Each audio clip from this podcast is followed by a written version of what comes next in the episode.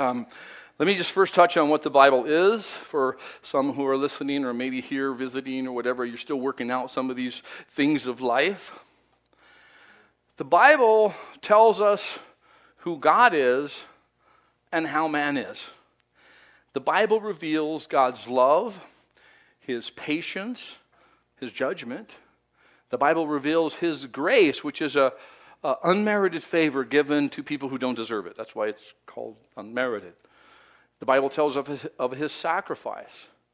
It tells us of what he has opened in regard to hope given to humanity. The Bible reveals man's beginning and man's rebellion against God. Also, the consequences of rejecting God's instruction and kindness. See, as we know historically, in the Garden of Eden, there was Adam and Eve, and God said, Listen, I know what's best for you. And I have abundance for you. He's not a stingy God. I have abundance for you. Here's how it goes. Here's what's best for you. You've got this whole place to hang in and just get to know and chill. But there's one thing that you cannot do you cannot take of this tree over here. And what happened? Oh, that tree? See, because God built within you and me something that we, we sometimes wonder why did you allow me to do that? It's called free will, the capacity to choose. He created, it wasn't a mistake, it was absolutely necessary for the human experience. That God would create and frame and then pour in the truth of love so that we would learn what love is. And love requires free will. He could have made humanity so there's no choices, but that wasn't the design. We were created in His image and likeness. The ability and, and the, the capacity to love through His love. And so man rebelled, said, I don't want to do it that way. I want to call love something else. I want to live differently. And God said, That's it's not what's best for you. I'm going to do it anyway. And from the moment that they did that, death entered the world and then we, they got excommun- uh, they got evicted out of the Garden of Eden because of the rebellion. And we have been living with that ever since. The Bible reveals that you and I, on this thing called planet Earth, we actually we live. We, this is a part of a spiritual battlefield. And it takes place, and the Bible reveals that the victory of Jesus, who is the Savior of the world, his victory offers forgiveness to whosoever would put their trust in Jesus, who is God. What's whosoever? That's three words, right? Whosoever. Who does it include? Whosoever. Whosoever what? I mean, that's, that's non restrictive. That doesn't mean, well, if you go to church enough, and if you smile nice, and you do nice, and you be nice, then you get a special invite to this nice place. No, it just says whosoever made up or messed up, it doesn't matter. Whosoever will put their faith in him can have this forgiveness, this right standing with God, this born again experience. I mention that because as we get into 1 Corinthians 5 today, as we continue through this study of this New Testament book, we're using the reminder each week and the reference, the series title, Called Out called up. God's invitation to live and love at a higher level. As I've said, humanity rebelled against God, leaving us what we would say in the world. But God offered us a way out of that.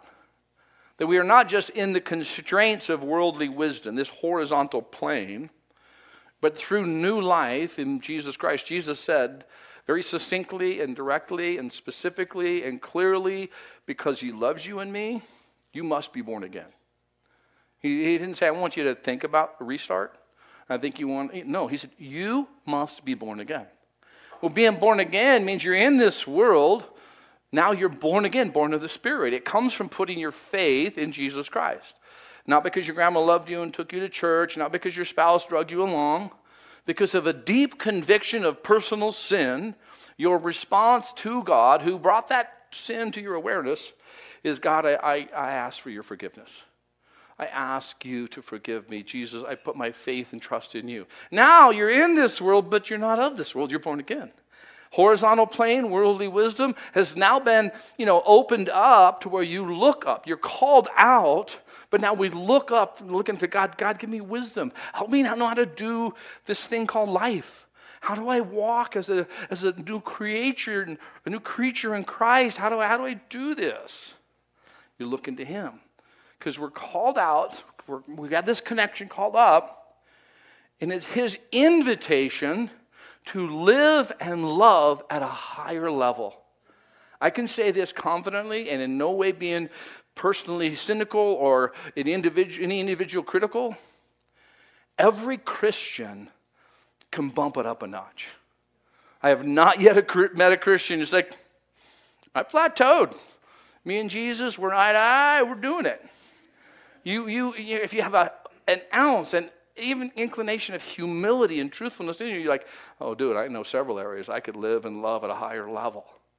It's not self will, it's not self power. It's knowing the power and presence of God in your life and following His instruction through His power for His glory and your joy. It's, it's an amazing thing, honestly. It's an amazing life when we start kind of raising the bar for ourselves. Chapter 5 has an issue. I'm going to go over this and then I'm going to pray. So, this is, you may not know this, but I'm actually on task with my notes. Really crazy, isn't it? Weird thing, huh?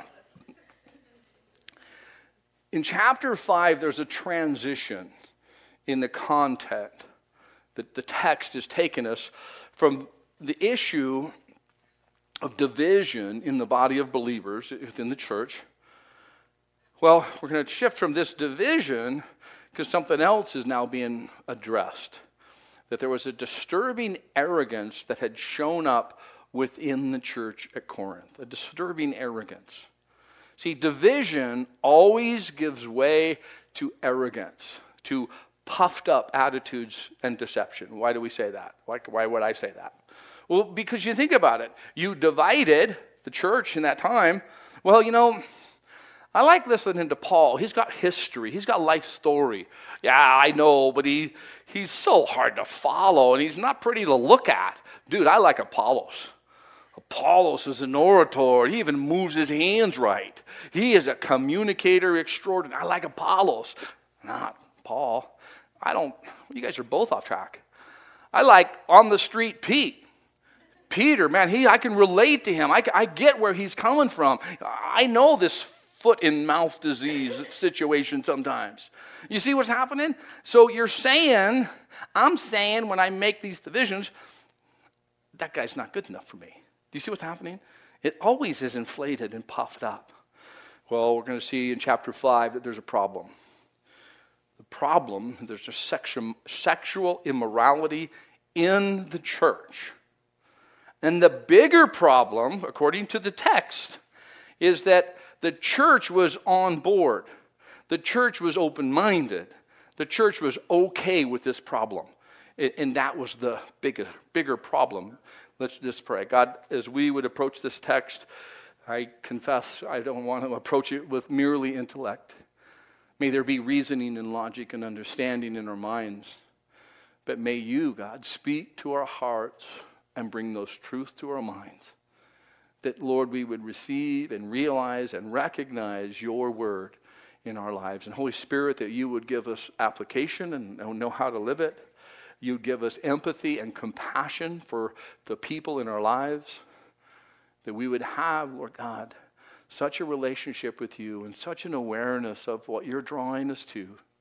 That we could be a light in this world, that we could shine because of your presence within us, may we be illuminated in some manner that wouldn't draw attention to ourselves, but in some manner would accomplish your purposes. Thank you, Jesus. Teach us your word today in your name. Amen. All right, I want to re- continue as we did first service. Um, I want to read through the text. I'm going to read through chapter 5, 1 through 13. And after reading through, we're then going to come back and look at the first five verses. Then we'll skip verses 6 through 8. We'll look at verses 9 through 13. You'll see why, and I can just tell you right now. There's a difference between the church and the world we live in. Some things are family matters, and they've got to be addressed. And then there's some things that are of the world, people who are not yet born again. And he makes this distinction. It's important that we get it. Because when we try to, so here's something that happens, I've noticed this. If you meet somebody who doesn't want a life with God, might be a coworker, neighbor, who knows. They are profane, they're vulgar, they're, they're just live life. You know, that's okay. What? Yeah, that's okay. Don't try to make them something they're not. Until they come into a right standing with Jesus Christ, until they're born again, this is what they're going to do really well sin. Sinners know how to sin. I'm not wanting to learn from them, but I'm not going to say, well, you need to stop doing this. How, what, what, what religious pressure are you putting on them? I want them to have a relationship with Jesus Christ. I want to recognize, you know, some people do things that are just, they're just difficult to deal with because they don't yet know God. And why would I say those things? Well, the Bible speaks of it. God speaks to me. Do you not remember when you used to be worse than them? And it's not because you cleaned up your, cleaned up your act and got religion. It's because you chose to respond to the grace of God, receiving His forgiveness, and now He's empowering you to live a life that honors Him, and it's changed your habits.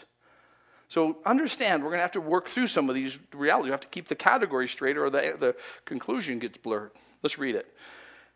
Verse 1, 1 Corinthians chapter 5.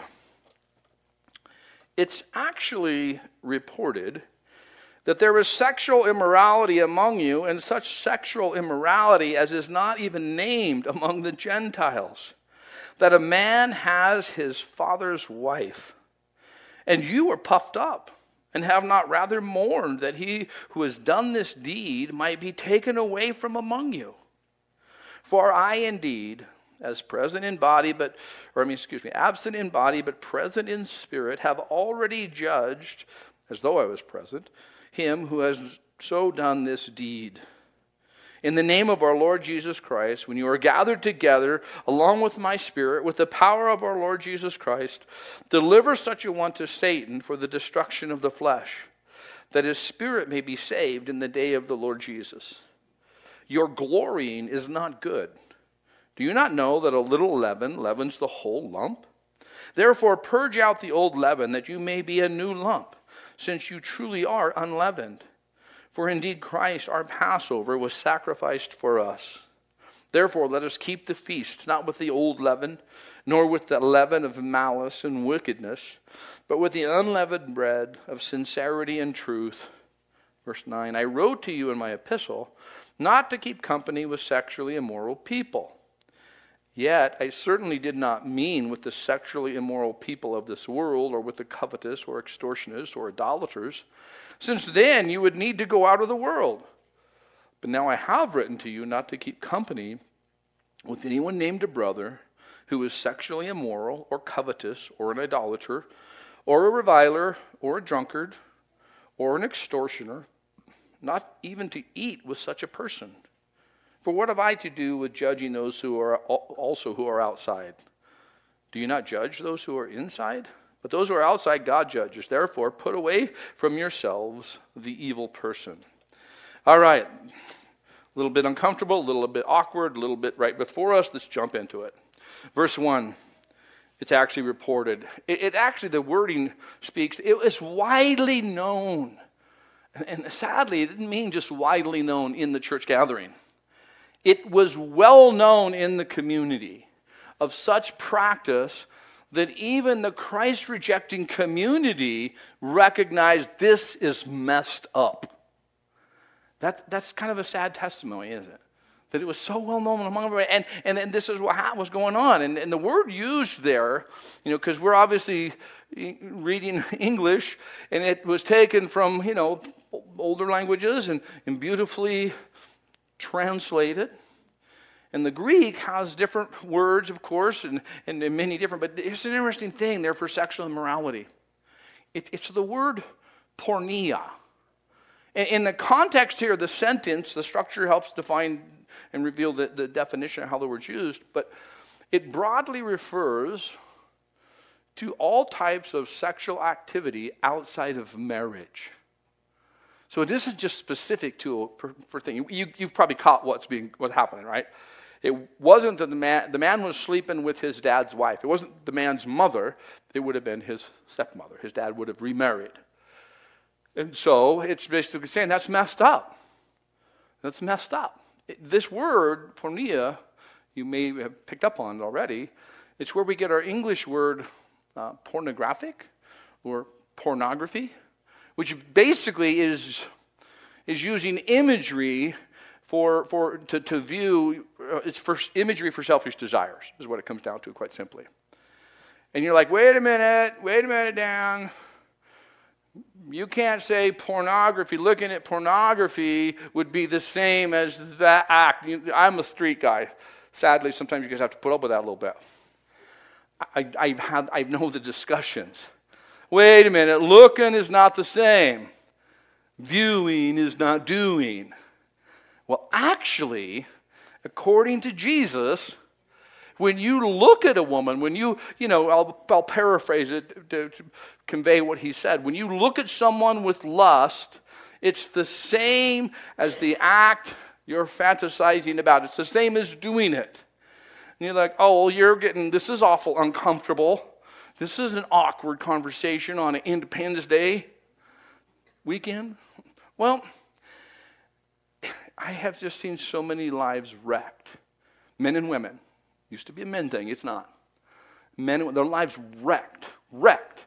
Their personalities changes, the intimacy in their marriage destroyed. Uh, they're, they're, just all these changes coming about as they're trying to say it's okay because I'm not actually doing it. And God said, listen, it's a type of selfish desire. It's, it's taking care of yourself, but it creates a monster. A monster. Realize this. It's like, this is a good analogy, I think. When you when you plant this, this weed, this seed in your heart, and water that weed, eventually it will show up in your life. It will show up. So, let me just make sure we understand something. God designed sexuality.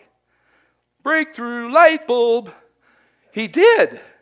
For, I would say, two reasons. The primary reason, procreation because that's how he designed the continuations of a, of a species, is through that. And what's interesting is he also designed within the parameters of what's best for humanity, he implanted and, and made it pleasurable, which is fascinating. Can we agree? He made it by design pleasurable. But guess what? He also said it fits in this framework. When you pursue pleasure outside of the boundaries of its design, you create a problem. Your rebellion will bring a lot of problems into your life. And so, this word here, porneia, speaking of this sexual morality, is when people pursue the pleasure, generally speaking, outside of the design. Telling the designer, you don't know what you're doing, we'll do it this way. If you read in Leviticus, it's disturbing when what God says about sexuality, what not to do. I'm not even, going to allude, to it. You go find it yourself if you want to get disturbed. Actually, it gives you insight. All these things he says, don't do this, don't do this, don't do this. I mean, oh, come on, God, give us, a, give us a break. We wouldn't do that. Welcome to 2023, where it's all practiced, promoted, and expected to be endorsed. It's really messed. So God said, listen, you would say, we could think in human reasoning, horizontal, don't make it so good and people won't be prone to do it. Yes, they will. Instead, set the framework and reveal the design that would honor the designer and bless the, the creature, the, the one who is experiencing it. In the text, keeping, keeping to the text, there is an immorality that even those who reject God know it's not right. It's like today to a certain measure. It's a sad state when those who want nothing to do with God have a higher moral standard than those who claim to know God. Oh, I know we tend to look at the extremes of the far left and the far right, but there's a lot in the middle too. There's a lot of people who've rejected God, but they, can, they look at the church and go, that's just messed up. Some of those practices they're saying okay is messed up. I seen a, a video just as I was preparing and thinking through this of a church that prays to Jesus using all the terms of today, all the profane vernacular that would speak of sexual immorality. And it, it's not a like aberrant, you know, wild church over here. I'm reluctant to say Lutheran, but it was a Lutheran church, which could mean a small spin-off. Who knows what it may mean? But it did give some validity. And here's this, this woman praying with such a, a passion and just all the using all the secular terms and identifying it to Jesus. And, and I think there's a point where we say, that's just not right. Even the outside world goes, listen, you're different. You shouldn't be embracing this stuff. You shouldn't be promoting this stuff. Why are you lining up with this stuff? Here he's saying the world around you, even those who are among the Gentiles, said this shouldn't be going on. It was happening in this first century church. Verse 2 You're puffed up and you haven't mourned. You know, they were so inflated, so self, you know, inflated they're so open minded, so inviting, so accepting to sexual immorality. Have you ever heard people say, I, wish the church nowadays was more like the first century church? Go back and read 1 Corinthians 5 of the first century church. That there were problems and there were issues and there was things within the church. But here's the thing for you and me we see it, right? We're, we're offended by it. We're trying to maintain relationships and friendship and honor God as we walk in the Word. And we're trying to kind of get this sorted out. When is the last time you wept and mourned and grieved over immorality? Many of us are logical. We think, well, that's wrong. How could people get so messed up? We even kind of get irritated with them and offended by them. But when is the last time you wept over immorality? Because that's what he's saying. You should, w- this is your response. To, to realize there's such a tragedy that you would mourn over, and it maybe be used by God to bring about a resolution or a solution within it. But instead, we can get cerebral, cutting off the heart and being more analytical than saying, you know what, God, give me a heart. I'm able to understand. I don't know what I don't know. I don't know what some people have went through. I don't know why they promote what they do. I don't know why they practice what they do. I, I, I, there's just so much I don't know. But it doesn't cha- change what I do know. And these are the things I want to be able to bring and present and re- share with people. You know, in, in your own world, you'll be asking. So, when's, when's the last time you mourned or grieved over immorality? Because you're going to love this. We're entering a very dark time. And you say, Well, thanks for waking up, Dan. You didn't notice? Yeah, it, I'll agree with you. It's, it's been dark. And I'm not, I don't, I'm not saying, thus saith the Lord. It may be prophetic in type. I'm not claiming some special gifting in this moment. But I will say it's going to get rapidly darker in the world you live in, in the place you call home, in this nation. It will get rapidly darker. There's a slogan, a rallying cry that I've heard for many, many years. It's squelched, and when it's brought up, people say, that's a lunatic fringe, that's a radical edge, that's not what I hold to. Maybe you've heard it. We are here, we are queer, we are coming for your children. We are here, we are queer, we are coming for your children. That, that's not just a weird one off that's so radical you could identify. This is a, a it's, it's promoted. That particular rallying cry is particularly offensive because we hear it and there's such a defiance within it. But let me touch on something. And, and some of you may be going like, you know what? Don't go there. I already did. So it's like, I got to finish. Set aside your personal preference. Set aside your personal opinion. Can we just literally walk through some objective reality? These are just facts. These are just, this is reality. If your lifestyle choice leaves you functionally sterile, unable to produce, reproduce, then you have a problem. Here's the problem You have to recruit from those whose sexual practice produces children in order to keep your sexual choice generationally alive. Is that not correct? That's a problem we face. It's just a fact. You can get all defensive of a movement or whatever, but you, you, you're not going to reproduce with some of these lifestyle choices. So then you have to recruit from those you disagree with to keep your choice generationally active and going.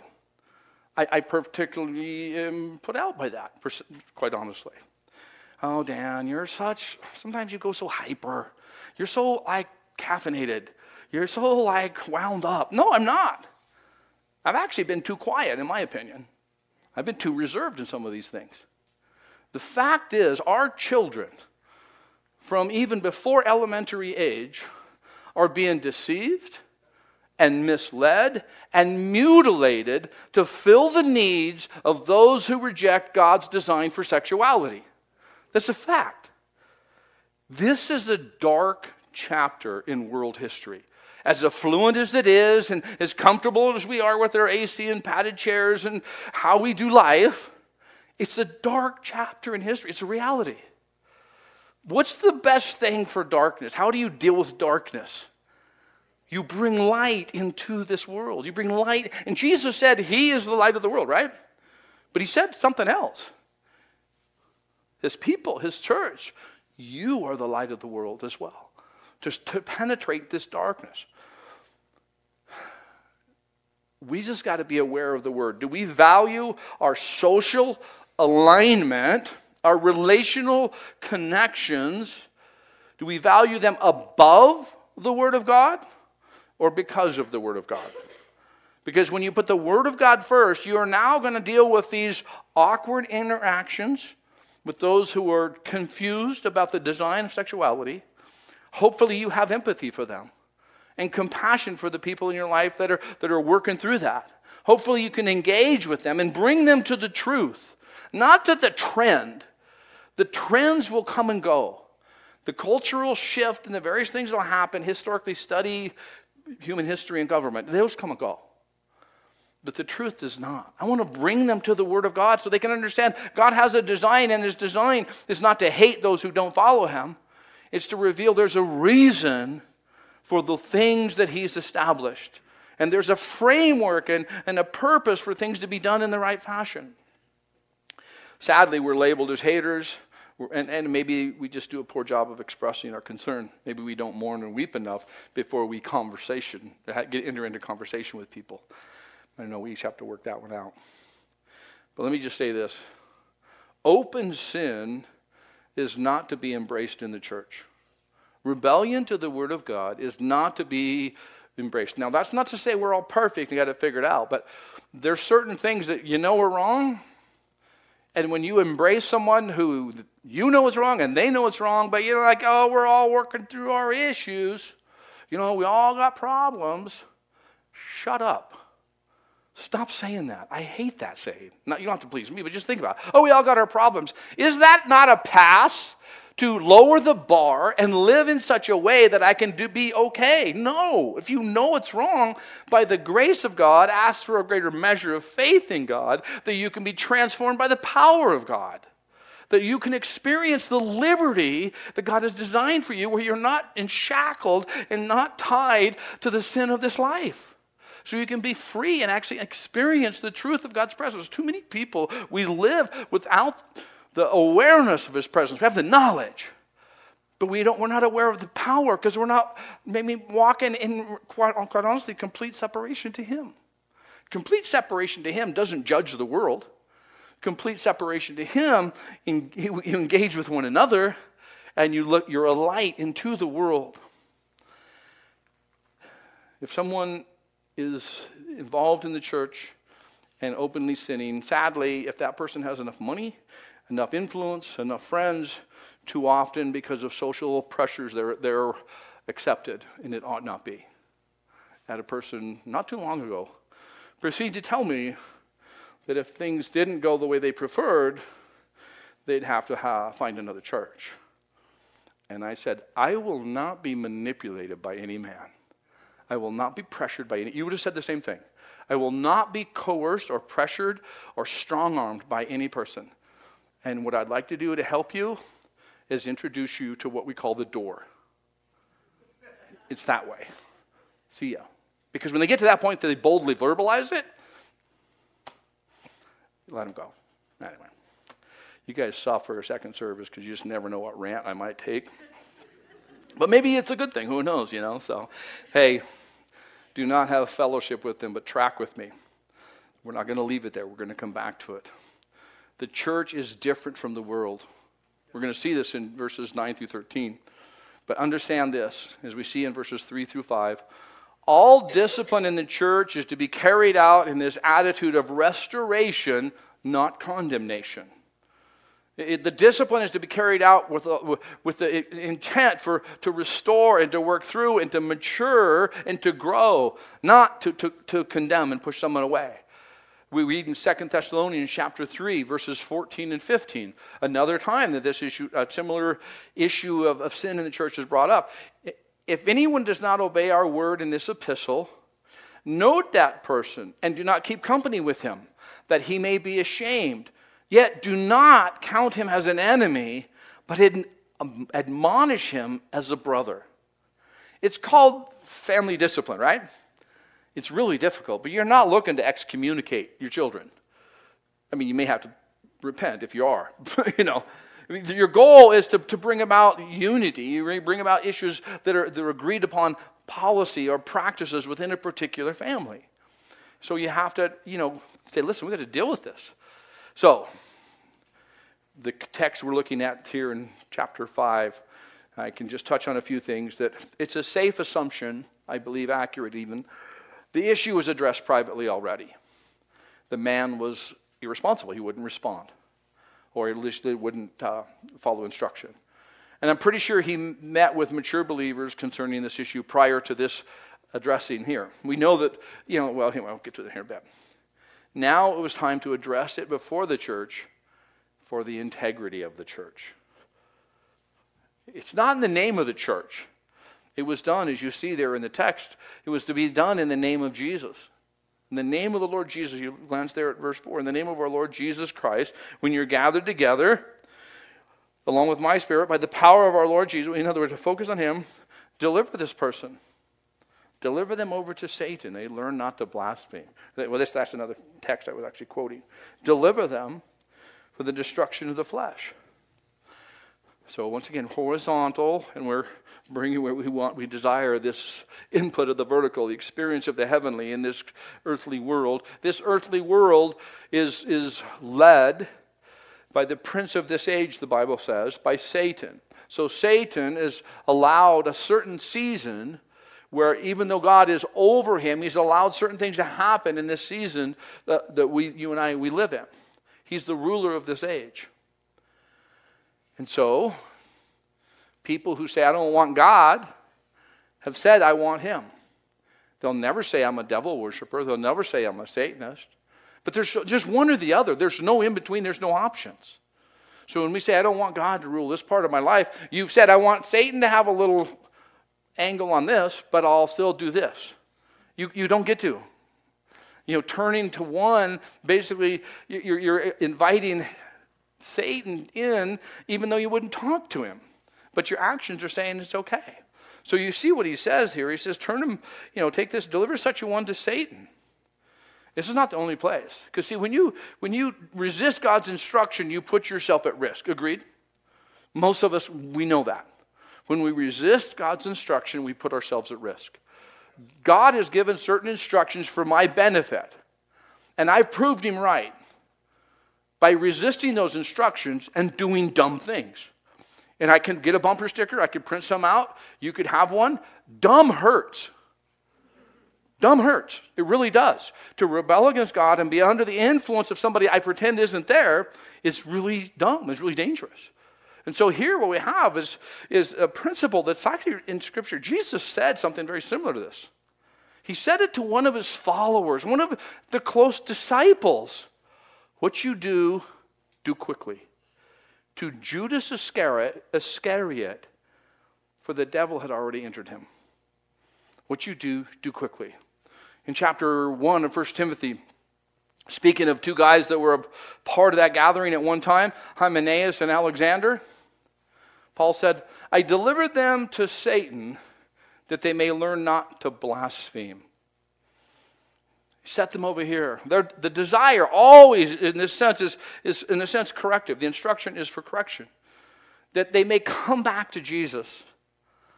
You know, some people can read the Bible and there's this internal conviction, sometimes just because they're more moral people, they respond to the words and they do what it says and they see it.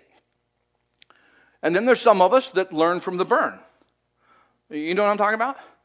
When, when someone says, don't touch to a four year old, don't stay back, stop putting stuff in the fire. Stay back, you're going to burn yourself. No, I'm not. They run to the other side. Now, you got the family get together and they moved away from grandma. So now Uncle Bob, he's got, hey, you better be careful. You're going to burn yourself. No, I'm not. And they move around and pretty quick, sizzle, sizzle. And that kid's like, ah, now that four year old's wanting all your sympathy and kindness and compassion, oh, it's so bad. And you restrain yourself from saying, I told you so. But he learned, he wouldn't learn from the instruction, but he learned from the burn. But that's not the true end of human experience. Some learn from the instruction, some learn from the burn, and some go, I got another hand. And that's how they're going to go. I got a foot that hasn't been burned. And it's like they, they so here's what's being said. You know, okay, go play with fire. You won't receive, then they're going to have to, you know, do it. But the, the goal, the hope is that they would come back and they would receive and be, be teachable, if you would, and, and grow. In chapter 2 of Second Corinthians, um, verses 6 through 8, I believe it's the same guy who's addressed again when he reveals that he was, he'd repented. And the church was told to welcome him back. Don't treat him like an enemy. He responded to the grace of God. He realized his, his need for God. He turned from his own defiant ways, and he's turned back. So the church was said, don't hold it over him. Be glad that he come back to you. I've had to do I've had to practice this and put this into play at various times. Interestingly enough, it's been uh, both times that in more recent times was in regards to alcoholism. And the one situation, a person had met with me and like, hey, I, I just want counsel on, on how to do things. And I, I just, I don't counsel people. I just can't get past the cultural expectation that a counselor, counselor is supposed to have all this philosophy and long flowing sentences, and they patronize you with an hour worth of time, and then in the last five minutes they tell you the issue. I just, maybe I'm a man of short sentences. I'd just rather get to the point and get to the point. And so we deal with it in the first five minutes, which is what we call awkward. I'm not a counselor, I'm not a very good counselor. I have been gifted in biblical discipleship. I can walk you to the Word. I can build you up and strengthen you in the knowledge of the Word. God's gifted me to do that. I didn't, I didn't sign up for it. I didn't have, I didn't, He just, for whatever reason, poured that into me. And I will share that with people. And I won't get into the long flowing sentences, not because I don't like someone. It's just like I, I, want to see them hold on to this one thing. I want them to take hold of it. And I had a person say, Hey, I'm, I'm addicted to this. And I just, I don't think I'm addicted. I just like drink. And I said, Well, okay, what happens? He describes his life. I'm like, Okay, that's pretty much a common response with too much alcohol. So I said, Hey, what the Bible says. Let's just take this. I want you to chew on this and take consideration and let's just connect, you know, next week, later in the week, something like that. That's awesome. Thank you so much. So we met later in the week and how to go. I got drunk three times, two, two times since we, we met last. Like, well, how'd that go? It's like same way. Oh, pretty much makes sense. Can we meet next week? So no, I got some advice for you. Here's what I need you to do. You, you didn't do the first part, but this, this week, this is what I want you to do. I want you to go out tonight. I want you to go out Friday night. I want you to get totally ripped. I want you to get so inebriated you wear a lampshade. I want you to stumble home. I want you to fall on your face. You get home and you wake up in the morning in your filth and your mire and your half chewed carrots and all this stuff in your hair. Clean yourself up. Clean yourself up. Drink some water. Get refreshed. Saturday night, go out and do it again. And they look at me like, You're the pastor here? You're telling me to go get ripped? Yeah. And do it again the next week until you're so sick of stupid, you start doing something about it. Oh, Pastor, that's so insensitive. There's a medical, chem, there's a chemical dependency. Yeah, I know that. But here's the thing until the will is touched by the presence of God and receives that, nothing's going to change. I have seen phenomenal things happen in people's lives when they agree, God, I need you more than I need anything else. And they start literally processing, and I've had lengthy conversations with them because they want to actually put God first. And you see them work through the, the, harsh realities of chemical dependency. You see them work through the harsh realities of this, this lifestyle where they formerly had no power, but now their will, empowered by the presence of God, they're a transformed person. And, and four years down the road, when somebody's drinking around them, they have to pray just as strongly. They have to focus just as seriously because it may be their life battle. But my point is, it took sending and listen you, until you're done, and you, you don't you could find a various steps to prove this. You might even find some organizations with 12 of these steps that give you all this advice. But until you want, until you choose, till you're done with the devil, till you're done and that's just one of many examples I obviously could have used to express this thing. But remember, uh, our, our, approach in the church is to say, hey, let's, let's take care of this. The quote I'd like you to consider in regards to church discipline, in regards to addressing these issues, is from Warren Wiersbe. And Warren Wiersbe had shared this quote Church discipline is not a group of pious policemen out to catch a criminal. Rather, it's a group of broken-hearted brothers and sisters seeking to restore an erring member of the family. That helps you as you process and work through. Now, I'm going to jump from verse 5, as I mentioned, to verse 9, and I'm going to abbreviate things because it's my commitment to children's ministry to be done reasonably close to what we consider on time. So, in verse 9, we now shift to family matters family matters. See, family matters is what he's going to be addressed in from verse 9 on. He said, Listen, this, we were dealing with family matters, but here I want you to understand this 9 to 13, this, this, we're making a distinction. We're not dealing with family matters, we're making a separation between the world you live in and, and the family you're a part of. The family of God. I wrote to you in my epistle not to keep company with sexually immoral people. Yet I certainly didn't mean with sexually immoral people of the world, the covetous or extortioners or idolaters, since then you'd have to leave the world. There's no place on this planet that you're going to be able to be where there wouldn't be some of that happening unless is the church. And so, do you see what's being said? You, you and I will engage, as I've already mentioned at the very beginning. You will engage with people that do really good at sinning because that's all they know, and, and they're really good at it. It doesn't mean it's okay. It means that they'll stand before God and God will continue to prompt them. And maybe He'll use you as an empathetic, kind person who can love them and love them enough to bring the truth to them so then they too can be transferred out of this darkness into his glorious light, the Bible speaks of. Now I've written to you, verse 11, not to keep company with anyone named a brother who is sexually immoral or covetous or idolater or reviler or drunkard or an extortioner in other words, it's not, it's to be different in the church. We're to be uh, influenced by the presence of God, taught by the Word of God, empowered by the Spirit of God, that we live in a way that honors God. It's not that we have to do these things, His love changes us from the inside out. And we desire to live in such a way that brings honor to the Lord. And that's where he says in verse 12, I don't, I don't judge those outside the world. That's God's job. God will deal with it. I still love them. It doesn't mean you look down on them. You remember how you used to be for some of us. But you do deal with matters differently in your own home. You deal with things, you know, differently here. Now let's run back to verse 6 and wrap this all up. Back in verse 6. The attention shifts to the believers in the church from the situation in the church the individual. Now it's shifting to the believers a little more specifically. Your glorying is not good. Do you not know that a little leaven leavens the whole lump? Eh, your glorying, you're boasting. Like today and the century before us, and you can keep going back every century, every generation, this situation has been present at some place on the planet. In the early church, we know 1 Corinthians, we are so forgiving we are so understanding that We kind of invite everything in. Everything's okay because we're loving and kind. That is not loving and kind.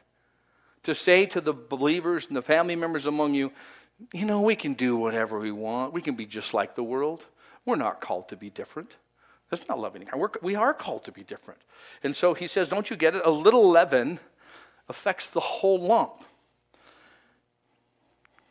I'm profiling you right now, just real quickly, because I can. So I'm guessing there's a few of you who have actually used leaven, a leavening agent. You have actually made bread. The rest of us buy it in a plastic bag with some air inserted into it, and they actually arrogantly call it balloon bread, and we're suckers enough to buy it. Anyway, sidebar. So here, there's this leaven. What's leaven do? It, it's, it's a leaven, it, it penetrates the whole lump if you just sprinkled a little on there, like, ah, I don't want to deal with this, that's kind of, ah, never mind. That, I'll just set that part aside. You get up in the mo- morning, it affected the whole lump.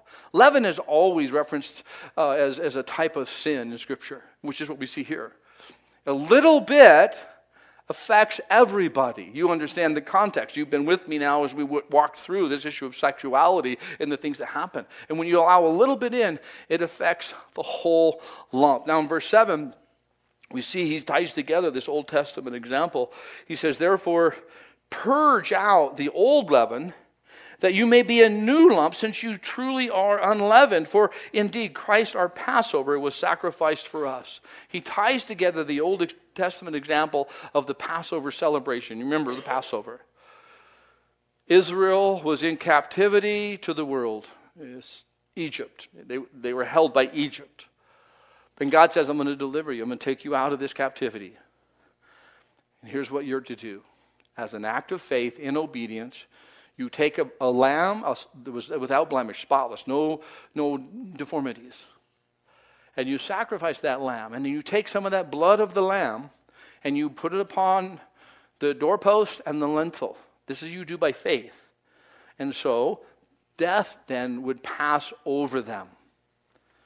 The lamb was also to be eaten, was to become a part of them. You see the context he's sharing this? In, in regards to purifying the church and us having a closer relationship with Him, He's reminding that Old Testament example, that was an example that's perfectly fulfilled in Christ. He's bringing this all together. So, so amazing as you look at it. They took the lamb at the Passover, they consumed it with the expectation of deliverance. They were being called out of captivity, they were called out from Egypt. And at the meal, they were to have their sandals on, staff in hand, and ready to go. They weren't to be so attached to this world that when the, the time to go was time to go, and like, oh, I'm not quite ready yet. No.